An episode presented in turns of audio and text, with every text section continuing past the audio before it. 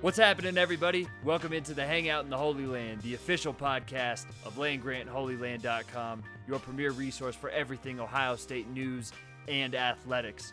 My name is Colton Denning, and I am your host, coming to you on September 20th, 2017, from Boulder, Colorado. It is Wednesday. Glad to have you guys listen to the show. Before we get started, want to make sure you guys know where to find the show. So be sure to go to SoundCloud.com slash Land Grant Holy Land. You can also find us on Apple Podcasts by searching the Hangout in the Holy Land. Subscribe, leave a review, find all the old shows there. And of course, don't forget to go to landgrantholyland.com and follow us on Twitter at landgrant33. Today, we are going to break down Ohio State's fourth game of the season, and that's against the UNLV Running Rebels. And to do that, I am joined by the college manager for SB Nation, my buddy and land grant contributor, Matt Brown. Matt, always uh, nice to talk about Ohio State after a win instead of last week after a loss, right? It's it's a, it's a lot more fun, and it's always good to talk about Ohio State. Period with you. I mean, like th- this was this was uh, you know it's difficult to peel me away from NBA 2K at this point or from uh, my actual work. Um, but I think so highly of this product that I'm going to actually step away from from both those things here for a minute to break down what we saw and what what what is what is coming ahead because I, I, the next couple of weeks don't seem on paper as as interesting of games maybe as as what we saw at the beginning of the year. I, I think too that in Ohio State's case, we're going to learn a lot in these next couple of weeks, even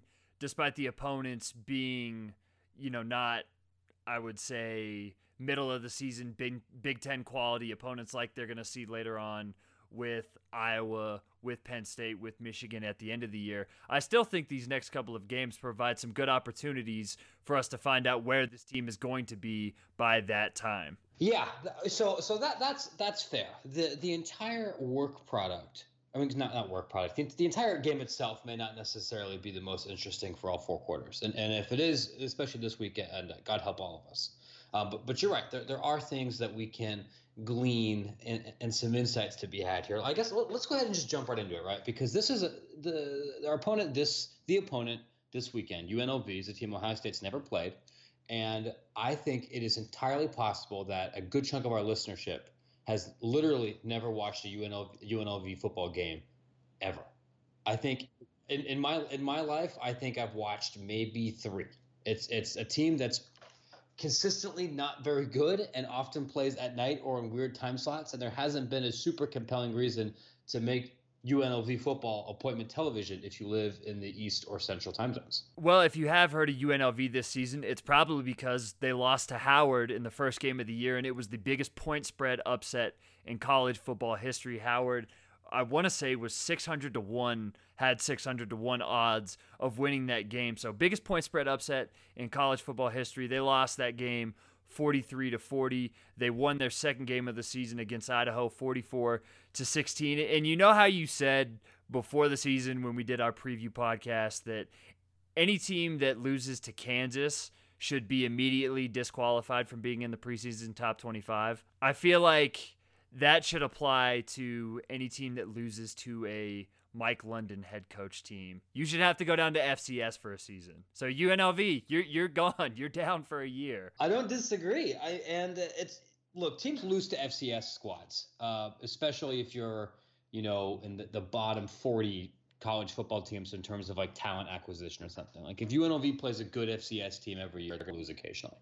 Um, Howard, you know, is not one of those teams. And it's clear that they've improved a lot. They gave Kent State everything that they can handle, but uh, it's like that, that's been one of the worst HBCUs for a long time. So uh, you know that it's it, looking at the box score and looking at some of the highlights, it seems like UNLV was a little bit unlucky to lose that game. They they probably outplayed Howard through most of it, but still like that you know there's it's it's not excusable. They were forty something point favorites here for for a reason. That and and you know looking at the rest of their schedule, it's really unfortunate if you happen to be emotionally invested in UNLV football because that might be the game that takes them out of, of contention, which is something that they need pretty badly. UNLV right now ranks 104th in S&P Plus, 56th in defensive S&P Plus, And a phrase that gets thrown around a lot is the whole is greater than the sum of its parts. And I think that this UNLV team is the complete opposite because they have some really nice players, especially on offense, but the whole is pretty terrible and the, and the sum of everything is bad.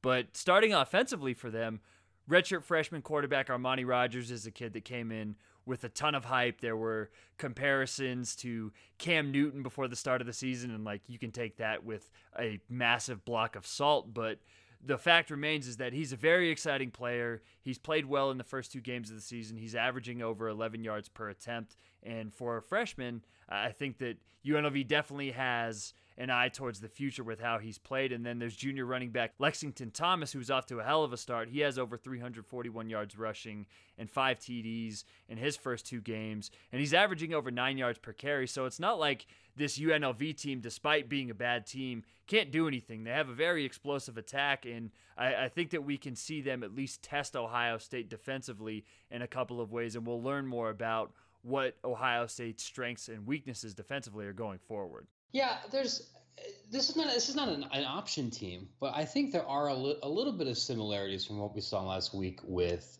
Army, in that UNLV is definitely a team that wants to run first, run second, and then set up a uh, you know play action pass kind of kind of situations here, and they're they're going to give the ball to their quarterback, they're going to give it to multiple running backs, they're they're, they're going to use some misdirection. And I think that we saw that Ohio State's linebackers have some room to grow. I think in, in terms of of uh, of, of their awareness and, and tackling in space and and not over no not over committing on some of those plays. Although over the course of the game they, they did much better against Army. But the, the I think Ohio State's ability to project their big advantage with the defensive line will be much easier and much more manifest against UNLV than it, it is against like the constant cut blocking uh, of, of an Army. Like let, let, let's be clear, UNLV is probably going to be able to move the ball in a couple of drives. They they're they're very efficient running the football right now. Uh, Ohio State has been one of the best teams in the country in, in terms of, of stopping non option related running plays. They have superior talent at every level. It's like a 30 something point line. This should not be competitive. Uh, certainly not going by the end of the you know midway through the third quarter. This this should be a, a game that is already decided. So then I think the question is, what are you looking to see assuming because it seems like I, I, w- I would think that if Ohio State wins this game by less than three touchdowns, it, it's not really a success. I agree with that, and I think from a defensive perspective, you you mentioned the linebackers and a player that we saw in his first real action last week was linebacker Tuf Borland and in Chris Worley's stead. He looked pretty damn good, and so on an individual basis, he's probably the guy that I'm looking to most to see how he does in I, I don't know if he's going to get full game reps. He's listed as an or starter with Worley. We'll see if he's able to play and how much he's able to play with that foot sprain. But I would assume that Tuf Borland's going to get a lot of run this week. And I want to see how the, the middle of that defense goes against, like you're saying, a very efficient run game. It's one that hasn't gone backwards in a limited sample. They're fourth in stuff rate. So let's see if Ohio State's defensive line is able to get into the backfield and generate some open space for the linebackers, especially somebody like Borland and Jerome Baker, who I keep mentioning it on these podcasts. Like, where is Jerome Baker? He is way too good to be this quiet. So I want to see Borland and Baker a lot this week in the opposing backfield. And I think that this is maybe going to be their best performance of the year so far. Man, it's it's funny. I had completely forgotten about Tuf Borland as a, a, player on the roster entirely before the before the start of the season. I'm not I'm not afraid to admit that. He, even though he was a he was a four star guy, but certainly didn't have the uh, hype or reputation compared to some of these other linebackers that that are uh, have been recently added to the program. And it seemed like he might be recruited over or somebody that just participated in special teams. He really was outstanding. And my guess is he's probably going to see the majority of the snaps against UNLV. I, I don't. I, if Worley's not 100 percent, there's no reason to rush him back for this game. Um, and and you know you could you could bring in Keandre Jones or you could bring in some other guys if you need to you know give other linebackers some some playing time here. Um, uh, so you're right, like th- that's going to be interesting. And uh, of course, the the other elephant in the room, um, out, outside of that uh, defensive tackling in space, is going to be the progression of Ohio State's passing game. And I honestly was came away pretty satisfied and pleased with what I saw against Army, even though there weren't a ton of downfield passing throws. Like for me, I'm I'm very pragmatic about this kind of thing. Like I don't really care how Ohio State moves the ball if they move the ball. And clearly, Army was with with their their scheme. Um, was was giving Ohio State lots of opportunities to attack horizontally, and that's what they did. They they did that efficiently and against the UNLV, and quite frankly against basically everybody on the schedule other than like four teams. Ohio State's fast enough. I think you can do that and break a tackle, and and there's your intermediate passing game. You know, bubble screening somebody to death. It would be nice to see I think some more intermediate passing completions. I don't. Ohio State really didn't attempt that many, and and yeah, it looks like Barrett missed two of them, and there was an Austin Mack line uh, route miscommunication. But I you know if, if you see one or two of those that that that work to that were, are su- successfully executed, I think that's a big positive. But I'm more interested in continued efficiency from the passing game rather than necessarily execution on a pass play of, of X number of yards. And Ohio State uh, uh, offense efficiency against Army was their best it's been in like three years. And so if you keep showing performances like that, I'm, I'm happy no matter what happens. I'm glad that you brought that up because that's something everybody wants to see. But at this point, uh, we've seen enough of JT Barrett and these receivers to know that, like, that's even saying that that would be a weakness, I think would be a compliment for them. It's just something that I, I don't think is going to work. And there are other things that we saw last week that suit not only Barrett's skill set, but the wide receiver skill sets much better. And those RPOs, which we saw for really the first time under Urban Meyer, I think is the direction that this offense needs to go for the rest of the season. And it'll be interesting to see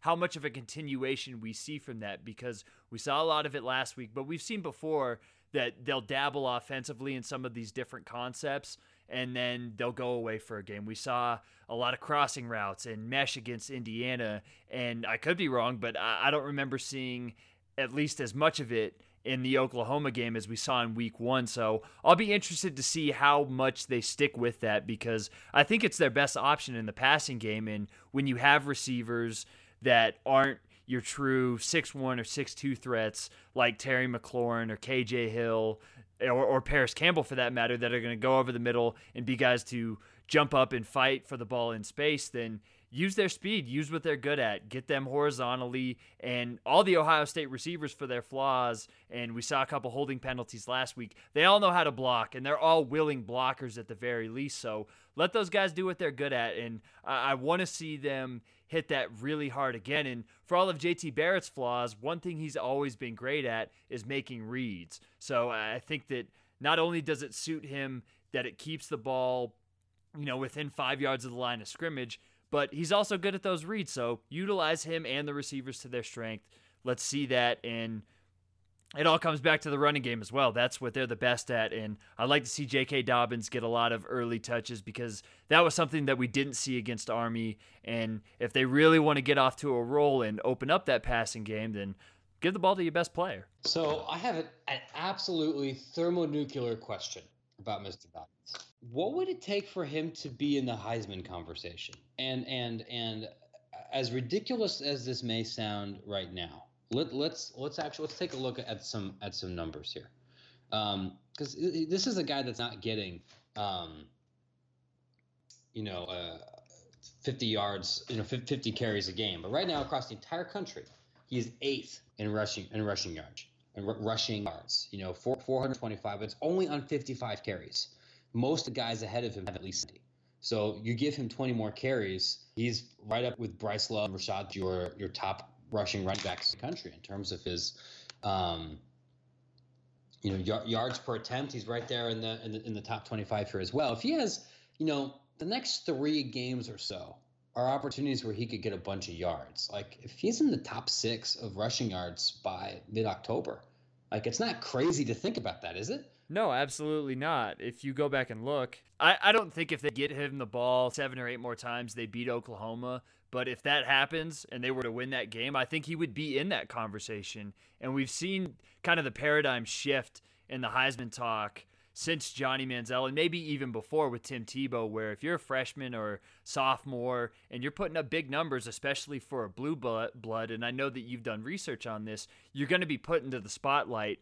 The one thing that I think, though, is it may take a little bit, as you're saying, because he'll probably put up good numbers against UNLV. He'll put up good numbers against Rutgers and Maryland and probably Nebraska too.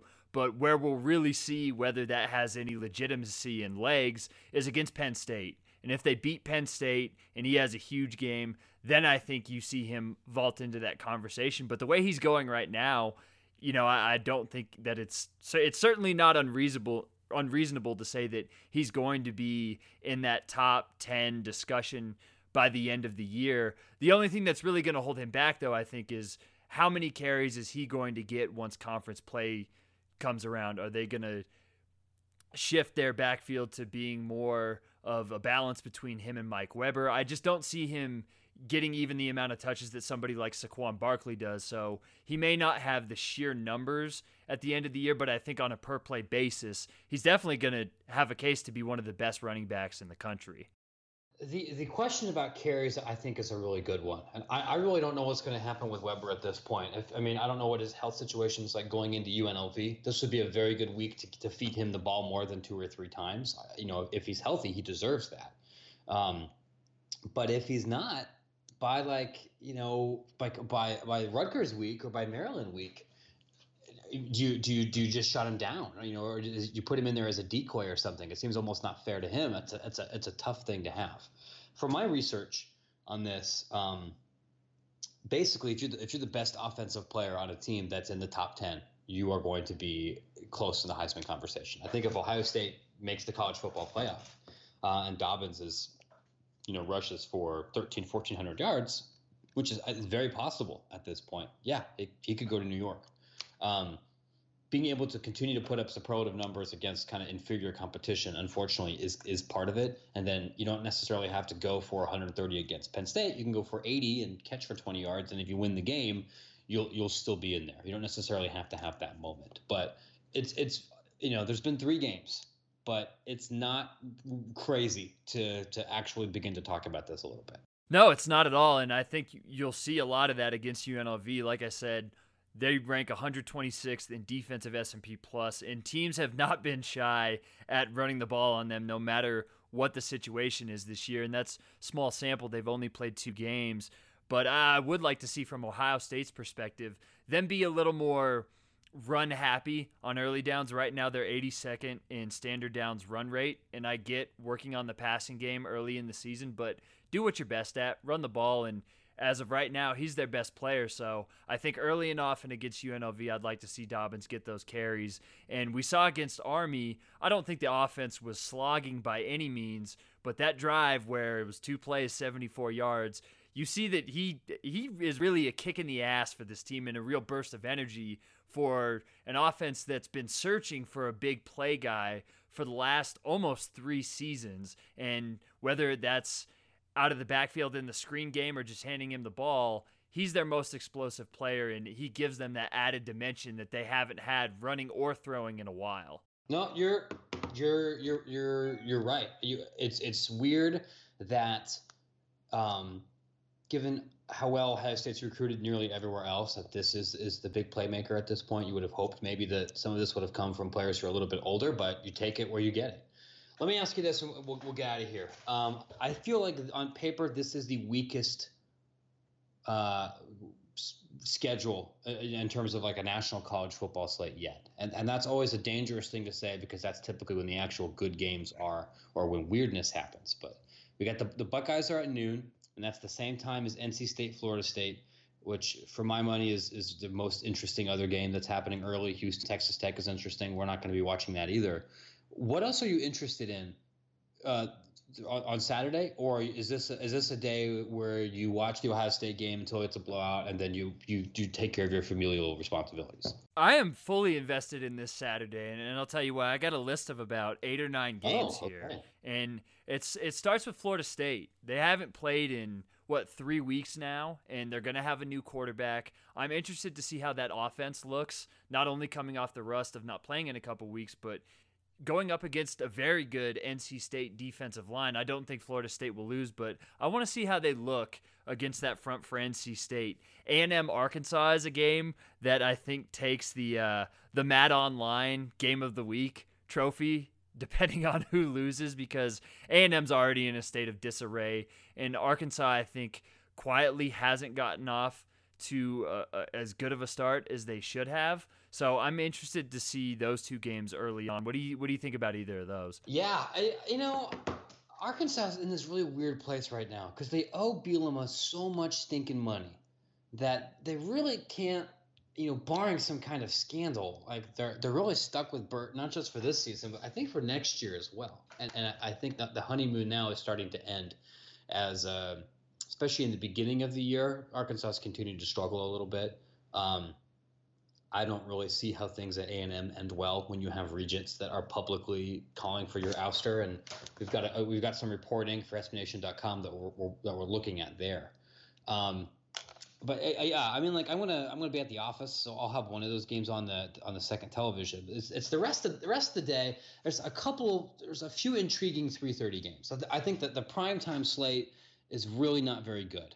Um, this this this is a, a good candidate, I think, to maybe go to bed go to bed a little bit early or go out to the bars and, and, and not worry so much. But at 3:30, a couple of things here, friends, for your in- interest. The the big game uh, TCU and Oklahoma State. Oklahoma State's really, really good. They're fun to watch because they throw the ball a gajillion times a, uh, a, game and they score in a bunch of different ways. This is the best team that they've played after just myrtleizing um, Pitt. Poor Pitt. Yeah, poor. Well, sure. poor, poor, poor, poor Pitt. But the, there's two other games here that are, I think are sneaky interesting. Um, there is USC playing at a way better than we expected Cal uh, a Cal team who has now knocked off two Power Five opponents. Um, you know, granted they're North Carolina and Ole Miss, and both those have some questions, but their their their their fundamentals on defense are so much better than they've been over the past couple of seasons. And USC started slowly the past couple of games. Like this, this is a good candidate for a um, maybe a trap game potentially for the Trojans. And the, the, same situation here for Toledo at Miami. Miami hasn't played in a couple of weeks. They're back. Uh, they've got a really fun defense. They're hosting a very good Toledo squad. I think Miami's going to win, but that's definitely something where you might flip around and say, "Oh, what? It's it's a four point game with seven minutes to go. Like, what's going on?" That th- those two things are interesting. And then, of course, the most important Big Ten game of the day outside of Ohio State Michigan at Purdue. That's so crazy to say. I'm I'm I'm I'm legitimately not being sarcastic. So, just as a quick breakdown, because I, am looking at this game and I've watched Michigan these first three weeks, and the offense has been less than it's like you Ohio State fans want to complain about the offense here. Michigan fans are right there with you. Wilton Speight has been bad. Now Tarik Black is out with an injury there, star freshman receiver, and they just can't seem to get things going. So Purdue looks great last week against Missouri. Uh, the offense got a ton of love, but the defense held Missouri's offense to three points.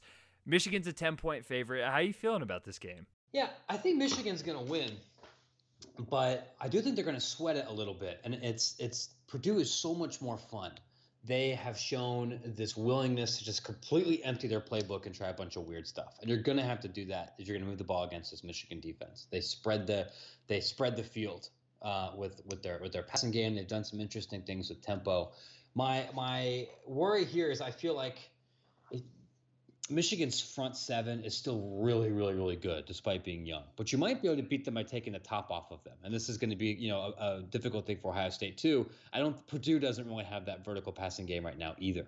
Um, it, it is kind of a strength versus strength sort of situation here. Michigan's offense looks worse than Ohio State's. You're right. Like it, it's it's young everywhere except for quarterback, and and Wilton Spates, he kind of he kind of is what he is. I think that they're going to get better over the course of the season, but it's gonna. I, I'm really happy for Purdue fans because they have not had a reason to just like sell out their home stadium and be really excited, and like they think they can win this game, and that we haven't had that at Ross-Ade in like six years.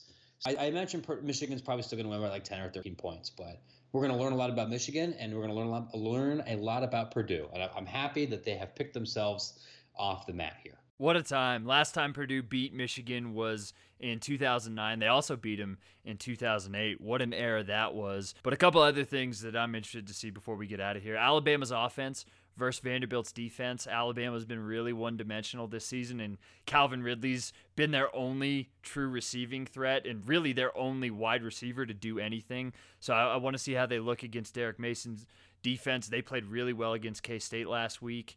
Uh, Penn State, Iowa, just to see how Penn State plays in that environment. Night game in uh, in Kinnick, so I think they'll win. I don't think they should have any trouble, but that's always a tough place to play. We'll see Ohio State, I think, struggle there later in the season when they have to play uh, Rutgers, Nebraska, if only to see if Nebraska is capable of losing that game too after losing to Northern Illinois. If they lo- if they lose that game, you have to fire Mike Riley immediately. I actually don't think that they're going to fire him at all because you have an athletic director who's really invested in Riley's success. Um, you're at a point where you know they might have to they might have to hire a new basketball coach too, and you know cleaning house in their athletic department completely all at once is a little bit risky.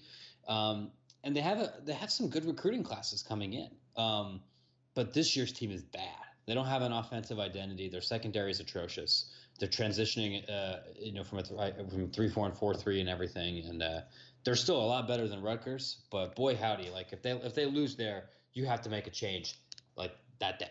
Last thing, if you're interested in some Pac 12 after dark, there is some late, late night, depending on where you live, Pac 12, Washington at Colorado. I'll be at that game. It's an 8 o'clock local kickoff, so 10 if you're on the East Coast. I am not really looking forward to this because I think that Washington's going to destroy CU much like they did last year. CU's offense isn't quite what I thought it would be this year, but Washington's also looked a little bit shaky. The the only thing that I don't want CU to do is punt to Dante Pettis. I don't know why teams keep doing that because he keeps returning them for touchdowns. But if you're interested in any uh, very late night Pac-12 after dark, Washington and CU is going to be your jam. I will probably not watch that, but maybe for some of you, you may, and and that could, you know, it, it could be interesting.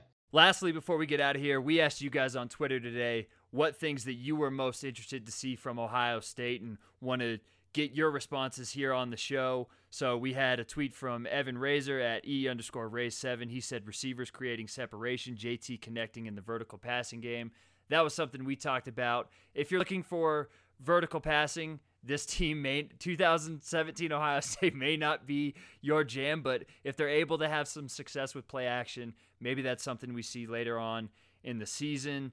Jordan Steele at the Jordan Steele wants J.K. Dobbins to get 20 carries. That's something I think that everybody can agree on. Andrew Ardle at Andrew Ardle says improved linebacker play, something we talked about earlier. Will be interesting to see how much Tuf Borland plays, if Jerome Baker can improve, and then what, if anything, Ohio State can get from that other uh, outside linebacker spot. Craig James said a 30 plus point win. And my last question for you, Matt, since we haven't really predicted the game, what do you think is is the most likely outcome for this one? I think Ohio State wins by 30.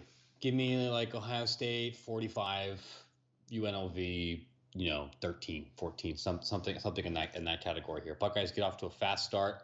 Um, Rebels score, you know, once or twice in the second quarter, and then the Ohio State's depth just buries them. I think you're on the right track, and I, I think that this is going to be Ohio State's most impressive win of the season, at least in terms of raw points, and I'll go somewhere along the lines of 52 to 17. You're going to see Ohio State with the ball a lot in this game. It's I think that they would have scored 50 plus points if Army didn't hold on to the ball last week. So you'll kind of see more of what they were able to do offensively last week against UNLV. Dobbins has a big game. JT Barrett gets a lot of yards after catch from the receivers. Defense plays well.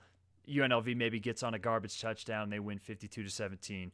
We want to thank you guys for interacting with the show. Make sure to do so by sending us a tweet at landgrant33. You can also send me a tweet by telling me what you think about the show or anything else Ohio State related at Dubsco. Matt, where can they find you? I'm at Matt SBN on Twitters. You can shoot me an email, matt.brown at sbnation.com, and you can buy my book about weird college football what if questions. It's called What If, a closer look at college football's great questions. It's on Amazon, it's on Kindle, and it's in my Twitter bio.